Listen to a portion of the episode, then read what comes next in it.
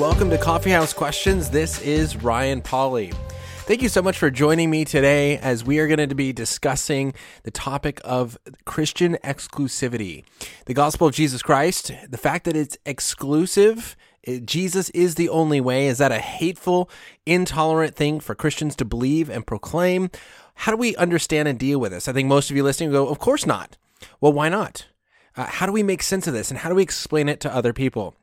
Now, over the last few weeks, I've been doing some different training events with students. I was at Alpine Summer Camp back on the beginning of July, end of June. I also was on a, a Hume Lake trip in June. I went back to Alpine again to work with high schoolers uh, just this week before this comes out. And then, actually, at, right now, as this podcast is coming out, I'm with the Church Every Day upper elementary students at their retreat going over this idea of truth. Now, again, this is going to be the topic of a few things coming up in the future. And so this really has been on my mind as I've been working with students and actually getting a lot of questions from students on how do we explain this understanding of Jesus being the only way in the pluralistic society that we live in. How do we explain this in a way that makes sense, that people can understand it, that Jesus is the only way, not all religions are the only way uh, or the way, and not all religions are talking about the same God, and that the Christian God is actually different and distinct. So that is what we're going to be discussing in our episode today. And in fact, the day I'm recording this, I actually just finished giving a very similar talk with a group of high school students. And it was really cool seeing how their minds were just uh, man, that understanding maybe came into their minds as they went, okay, this is something I've always believed, but now I have a way of thinking about it that helps me understand why I believe this, why this actually makes sense. And now hopefully I can go out share with people who believe something different and help them understand the exclusive nature of Christianity as well. And why it's not hateful, why it's not bigoted, uh, it's not intolerant or anything of that nature. Now, before we jump in, a few little things to catch up on, as uh, it's been a little bit since I've done this, as I've posted some interviews and different things lately. I hope you'd enjoyed those, by the way. Uh, but I'm going to be gone in the next few weeks. Uh, speaking, as I just mentioned, just finished at Alpine Summer Camp at the Church Everyday Camp, back up to Hume Lake uh, at another retreat. But on July 28th, I will be preaching at my church, actually on Revelation 3 14 to 22 uh, in the passage on the Church of Laodicea. And so I'll be covering that. It starts at 9 a.m. on Sunday morning at uh, For His Glory Community Church in Fullerton. So if you're in the area, I'd love to see you there. Uh, then again, I'll be teaching some high school classes there, back up to Hume. But ultimately, I will be at the Rethink Student Apologetics Conference hosted by Stand to Reason. That is on September 27 and 28 at Calvary Chapel, Costa Mesa. And if you sign up before August 3rd, I believe the tickets are only $35. They go up to 45 after August 3rd. And last year, the conference actually sold out. So I would strongly encourage you to get your tickets early because if you wait, there's a very high probability in the fact that it sold out last year and it had grown every year previously that it will probably sell out sooner this year. So make sure you grab those tickets. All right, so now on to our topic today, and that is the exclusive nature of Christianity. Is this a hateful, intolerant thing? How do we make sense of this? Well, in order to make sense of it, we first have to start with an understanding of the nature of truth. Now, we have talked about this a lot on the show, and so we're going to go over it quickly, but we have to understand about the different types or kinds of truth. And the first kind of truth would be a subjective truth or a relative truth. And when you think of a subjective or relative truth, you think of ice cream. This is an opinion, this is a feeling, this is just a belief that is held by the subject, the person, therefore it is a subjective truth. And this is going to be relative in the fact that it changes from person to person. So my favorite kind of ice cream is is uh, Vietnamese coffee or coffee ice cream. Uh, if you want to ask from where, from Afters, get the Vietnamese coffee ice cream from Afters Ice Cream. It's the best. But someone is going to disagree with me on that. They're going to say no, it's chocolate chip or mint chocolate chip or cookies and cream or something else. And in this kind of disagreement, we simply say, well, that's just your opinion. Right, in one of my talks, I discussed this idea of pineapple on pizza, and for some crazy reason, this is considered one of the worst toppings, like top three worst toppings for a pizza, above anchovies and mushrooms. I don't understand that. Pineapple on pizza is my favorite, but someone is not going to say, You're wrong. No, a subjective truth cannot be false. Now, I can lie about it, but if I say pineapple pizza is my favorite, you can't say that's wrong. No, it's not. That is my favorite. Uh, these sort of things cannot be false. Now, on the other hand, there are objective truths, and when I teach this to students, I always say to think of medicine. right? When you think of antibiotics curing kind of a, a bacterial infection, or when you think about your arm being broken, if a doctor does an x ray and says your arm is broken, you don't respond and say that's just your opinion. No, guys, your arm is broken whether you believe it or not. If you believe that your arm is not broken, you're wrong. If you believe that you're fine, if you ignore it, it's just going to get worse. And even an objective truth is true or false. They can be false, by the way, right? So uh, I will give you some examples here coming up, but you can make a false statement like, I am in Colorado right now. Well, that is objectively false. I can compare that and say, no, I'm actually in California. So it is wrong, but it's still not just based on my belief or my opinion. So an objective truth can be false. But it doesn't change what we believe. It doesn't change on what we feel. And I don't even have to be able to prove it to you, as we'll hear in a second. And so we have to understand this because in the objection that Christians are hateful for making exclusive claims, it is because people have put religion into the realm of a subjective or relative truth claim. And so the way that they see it is that you saying Jesus is the only way and all other religions are false would be the same as you saying coffee ice cream is the best and all other flavors are objectively wrong. And obviously, that would be a crazy statement to say this is the only true flavor and all other flavors are wrong. But what you see is that there's a worldview difference oftentimes the person making this objection is going to be coming from a secular worldview, one founded on secularism and scientism that possibly even says that scientific science and the hard sciences are the only way to know things. And so, because Christianity and religion is not a scientific knowledge, it's theological knowledge, that it cannot be scientifically proven, therefore, it is relative, it is subjective. And so, making the claim that Christianity is true, everything else is false, would be the same as making that claim about ice cream. And so it makes sense why they would bring this objection. But hopefully, what I'm about to show you and we're going to discuss is that it's not in the category of a subjective truth. Christianity and all religions make objective claims about the world.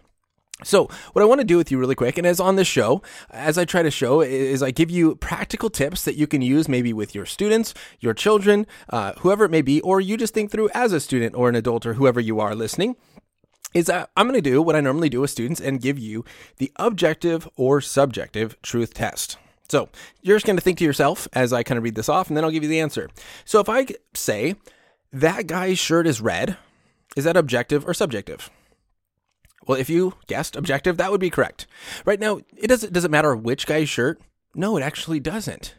Because to say that shirt is red, I'm making a statement about an objective reality, so an object outside of myself, his shirt. And the color of his shirt does not depend on my feelings or my beliefs. So if I'm pointing at a guy who has a green shirt on, then obviously that would be a false statement. In the same way that I mentioned that objective truths are not always true, they could be false. Now, what if I were to tell you red is the best color? Well, that would be subjective, right? That is based on an opinion because someone could think another color is best, and there's no standard by which to judge what color is actually the best. The next statement tropical island vacations are the best kind. Well, if you answered subjective there, you would be correct again. Uh, not everyone likes tropical islands. Maybe someone likes a mountain vacation. This is simply someone's preference. Next one 2 plus 2 equals 4. Well, that is an objective statement. It is four. Now, here's where we get an important point truth is exclusive by definition. 2 plus 2 equals 4. Every single other number is wrong. You say 4.2, that's wrong. You say 5, it's wrong. 10 is wrong. 1,000 is wrong. A million is wrong. And 10 million is wrong. Negative 500 is wrong. Everything else is wrong. Was it hateful that that's exclusive? No, that's just how truth works. Now, obviously, we have to be careful in how we talk about this, right? If little Johnny in first grade is studying math and he writes 2 plus 2 is 7, and the teacher goes, Hey, class, Johnny wrote 2 plus 2 is 7. Let's laugh and mock him and how dumb that was. That would be strongly and wildly inappropriate. But at the same time, if the teacher went over and said, Hey, little Johnny, 2 plus 2 equals 7, good job, that's true for you, congratulations, 100% on this test, we would say that that's also wrong. That's also inappropriate, and that teacher probably shouldn't be teaching. There is a way in which we understand truth and then also should expose other people to that truth. Our goal is not to humiliate and to mock, but if we follow the teaching of Jesus, it is to bring truth in love and in a loving, compassionate way expose people to the truth. And to tell them that what they're doing is right when it's not is not a loving thing to do. And we'll actually maybe see that a little bit next week as we are hopefully are talking about one that topic that I'm going to be discussing. All right, next one. Uh, I rode my bike 150 miles in one day. That is an objective truth, right? It's not based on my belief, right? If I believe really strongly that I rode 150 miles, that it may, does not make it true. I either didn't or I didn't based on the fact of me riding my bike. Now, what if I can't prove to you that I actually did this? Which actually I did not do it. I did not ride my bike, but what if I can't prove that? It still doesn't matter.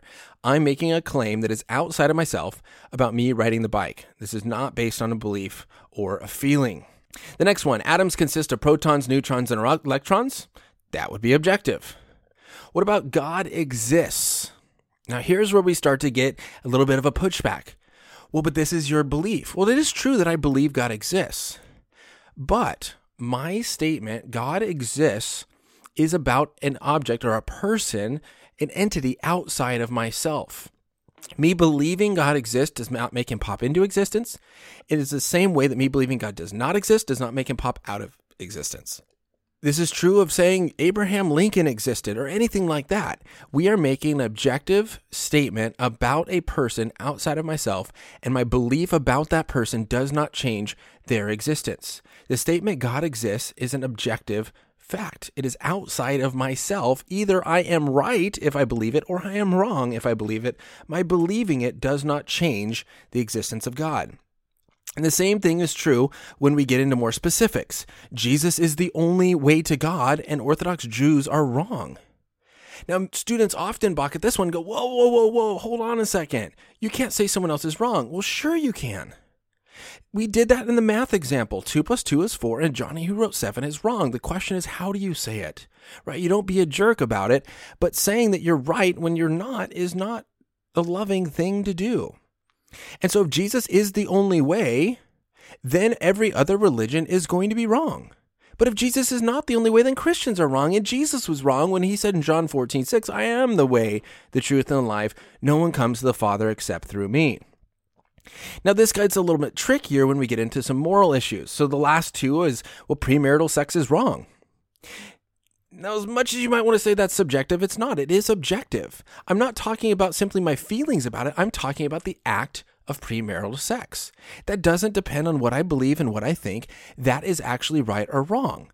Now, this may become more obvious if you use something like murder, right? The unjust killing of an innocent person with, you know, out justification without good reasons. That is wrong. It doesn't, ba- the murderer who says, well, I believe it's right, we would go, no, you're wrong. There's something that's broken there if you're thinking that it is good to kill innocent people, to murder them. Instead, when you use this idea of, look, premarital sex, just like murder, I'm talking about the object, the thing, the act of premarital sex, not my feelings and my opinions about it. It is either right or wrong. And then you could use the same thing if it is wrong for women to have an elective abortion. And that would be another objective truth that abortion is either right or wrong. It doesn't depend on what I think, it depends on what is actually true. And so, what this truth test does, and I encourage you to use it with your students, is it helps us understand a few things. First is this contrary beliefs are possible, but contrary truths are not possible. You can believe God doesn't exist, and I can believe that He does, but they can't both be true if they contradict each other. You can believe everything is true. You can believe 2 plus 2 is 7 and 15, and you can believe all those things, but they can't all be true. That is not the way reality works. And then finally, objective truth cannot be denied without affirming it. The moment you say truth doesn't exist, you are making a truth statement. So respond with a question Well, is that true? Is it true that truth doesn't exist? Yes, it is. Well, now truth exists. Or if they say, no, it is not true, well, then it's not true that truth doesn't exist, therefore it does. Right? So to deny it is actually to affirm it as well. And so here's why this matters. Or let me give you one less step here. How do we understand what truth is? Well, here is what we've talked about a little bit before, but the correspondence theory of truth. And to me, this is simple. It's, it's a very straightforward way of understanding. It's a very common and, and accepted way of understanding truth. And it's this if you say that something is, and it is, that's true. You say it isn't, and it isn't, that is also true. But if you say that it is, and it isn't, or you say that it isn't, and it is, then that would be false. So, some examples uh, the book is on the table. If the book really is on the table, then that's a true statement. Or if you said the book isn't on the floor, and it isn't, then that would also be true. But if you said the book is on the table and it isn't, you're making a false statement. Or if you said the book isn't on the table and it is, that would be false. All right, same thing can be changed. Uh, change the verb there. I am in California and I am. That's a true statement. If I said I am not in California and I am, then that would be false. Right? So here's some examples of thinking through this correspondence theory of truth. And what this does is it helps us understand what is true. And then we can use the law of non contradiction that says contradictory statements cannot both be true at the same time in the same sense to help understand what now is false. So, for example, if you said the earth is round and the earth is not round, those can't both be true. So, if we know that the earth is round, to say it's a square is false, to say it's a triangle is false, to say it's flat is false, if it's a globe. If the earth is square, to say it's round is false. Right? We understand that anything that contradicts that is false anything that contradicts the truth. So here's where this matters. To say Jesus is God and someone says Jesus is not God, those both can't be true at the same time in the same sense. He can't be God and not God at the same time. So our question should be which one is actually true? Because at the very core of Christianity is the exclusivity of Jesus Christ. As I mentioned, John 14, 6. Jesus said unto them, I am the way and the truth and the life. No one comes to the Father except through me. This is a huge statement as we begin to think about the exclusive nature of Christianity. If Jesus got it right, then he is the only way, then every single other way is wrong. And we need to help people understand that and see that.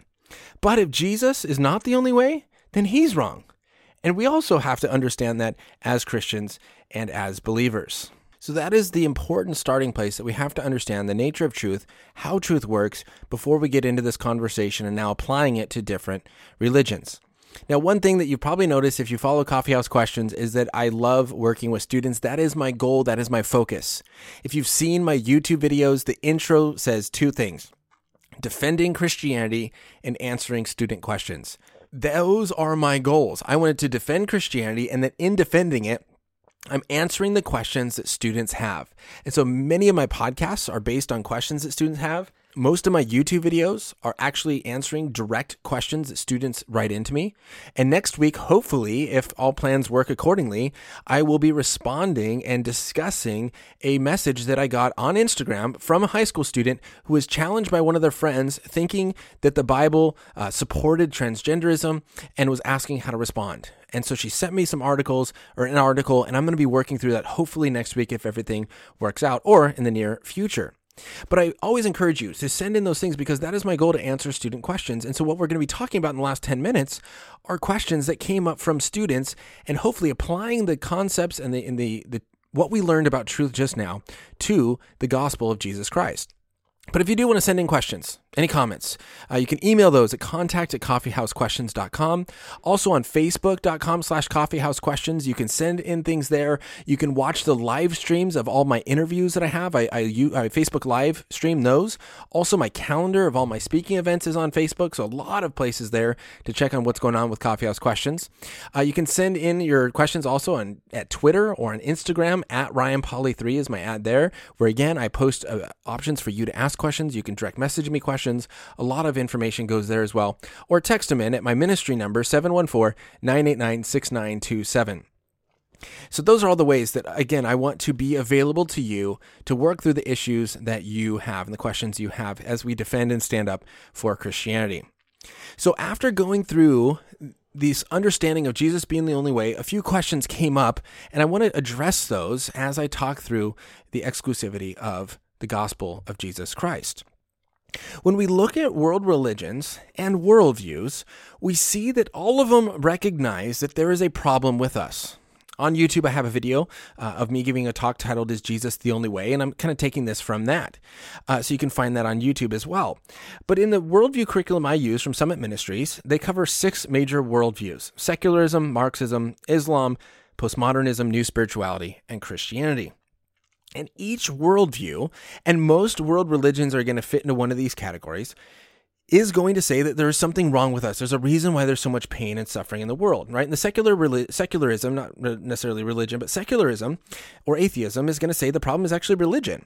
And the freedom or the cure for the, our problem is freedom from religion, right? And you see memes on the internet that say something like science flies you to the moon, religion into skyscrapers. Now, it's kind of false because people flew the spaceships that were built using science and math and that kind of stuff to the moon.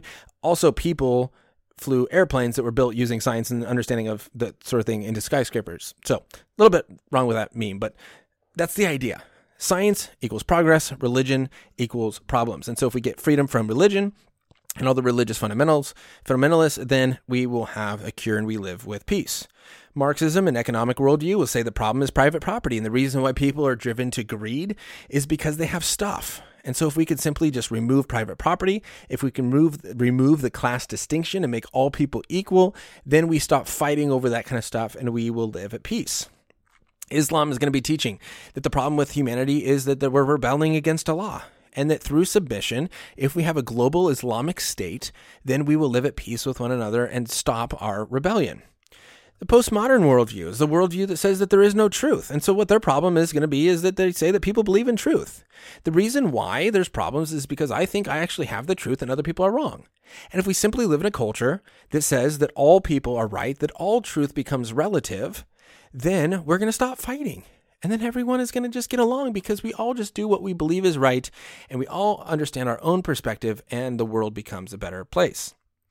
New spirituality is to kind of frame the kind of the New Age movement, but also older religions like maybe forms of Hinduism and Buddhism.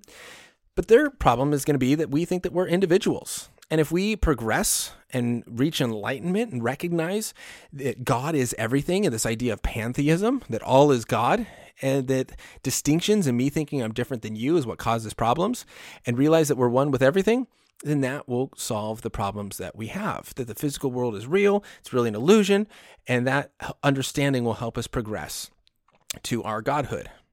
And finally, Christianity, which is going to say the problem is sin, that we are inherently broken, selfish individuals, and that the cure for it is Jesus Christ. There's the gospel of Christianity.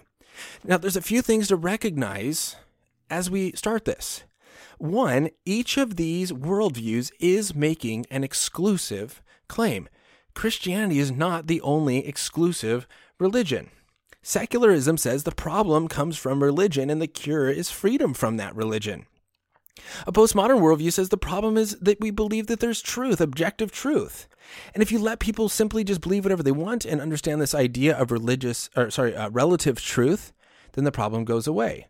In fact, even the inclusivist is exclusive in the sense that they would say that everyone is right but the people who think that they're the only right ones, they're wrong. So even they would say that someone is wrong, that the exclusivist has it wrong. And here's the whole point is that these all can't be true.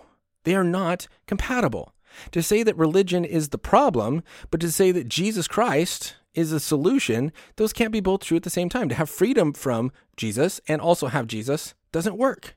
To say that relativism is the answer, but that there's only one right answer, Jesus, that's objective, those can't both be the cure. Those both can't be the problem. And so these are exclusive. And this is where a question came up that a few students asked me Aren't all religions talking about the same God? Well, we have to look at the claims of religions.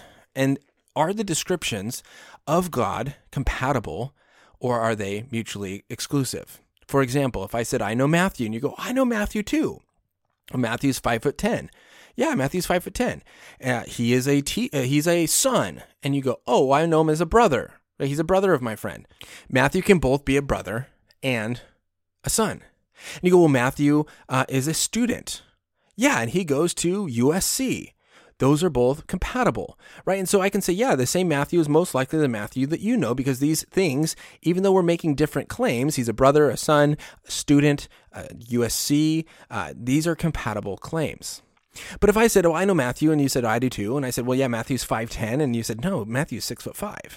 And I said, yeah, Matthew is a 12 year old uh, son, and you said, no, Matthew's a 30 year old father We quickly realize Matthew can't be a 12 year old son and a 30 year old father, six foot five and five foot 10. These are mutually exclusive claims, and we quickly realize we're talking about two different Matthews. Here's the whole point. Even though there may be some forms and ways in which religions do have a similar common ground, they make very vastly different claims when it comes to the person of God. Very simply, Christianity says that God is one being in three persons. Islam will say that no, God is not three, but he's one. Very adamantly, Jesus Christ is not God, he's only a prophet. That is very different to say Jesus is only a prophet, and Christians say that Jesus is God. The God is three. No, God is one. We're talking about two different gods. For secularism to say that there is no God, and Christianity say that there is a God, that is very different. For for a new spiritualist to say God is everything, pantheism. I'm God, you're God, God is all, God is creation and one with it. And for us to say God is distinct and separate from creation, in fact, even the creator of creation, of all physical things, that is a very different claim that are not compatible. And so these things can't fit together. We're talking about very different gods. Mormonism, God is a God of flesh and bones who was once a man and became God to his heavenly Father and is now our heavenly Father. That's very different than the Christian view that says God has been God from all eternity. So these are different gods we're talking about. Now, we don't have time here to go into why I think the other worldviews are wrong. You have to watch my video on YouTube for that, and I'll link to it in the description on my website when this comes out. But here's the whole point Christianity gets it right. And I think for a few reasons. One, the problem sin, I think accurately describes the problem that we have. To say that human beings are inherently broken and selfish, and we see this from a very young age. We have to teach people to do well. And even the good things we do often come from selfish reasons. I think sin and our brokenness accurately describes the problem that we have. But most importantly, it is Jesus Christ that actually cures the problem. Each of the other religions, you can try to apply the cure, but it's either one, impossible to apply, or two, we have uh, applied that cure and it didn't fix the problem. When it comes to Jesus Christ, he gave physical, visible evidence that he actually had the cure to our problem. When people brought sick people to Jesus, Jesus said, I forgive your sins. And they said, How do you know that? And to the paralytic, he says, Okay, you want visible proof that I forgave sins? Stand up and walk. When J- John the Baptist's disciples came to Jesus and said, Are you really the one that we're looking for? He didn't say, Yes, just believe. He said, Look around you. The deaf hear, the blind see, the lame walk the dead are raised. With the person of Jesus Christ, we got a glimpse at what the kingdom of God is like. And what we saw is that in the kingdom of God, the problems that we have, the death, disease, sickness, and evil that we have will disappear. That Jesus Christ gave evidence for his resurrection, that we have evidence for the resurrection, the death and resurrection of Jesus, and that we can know that death has been defeated, as 1 Corinthians 15 talks about. Jesus not only did it, but he showed it to us, revealed himself to over 500 people, and have we have the eyewitness testimonies that have been written so that you may know that Jesus Christ is the Son of God. Jesus cured the problem, showed it to us with visible evidence, and says, Now one day I will come back and all death, disease, and sickness will be done away with. And we see what is true when the kingdom of God finally comes back in its full glory. That is amazing good news. That is what we look forward to. And we see that Jesus actually is the cure to our problem.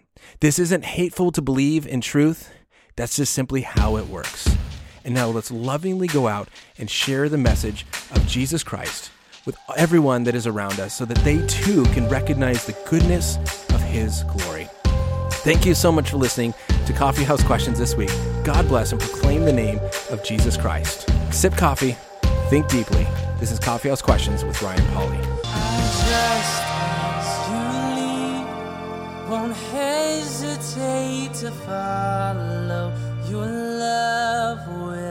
shine my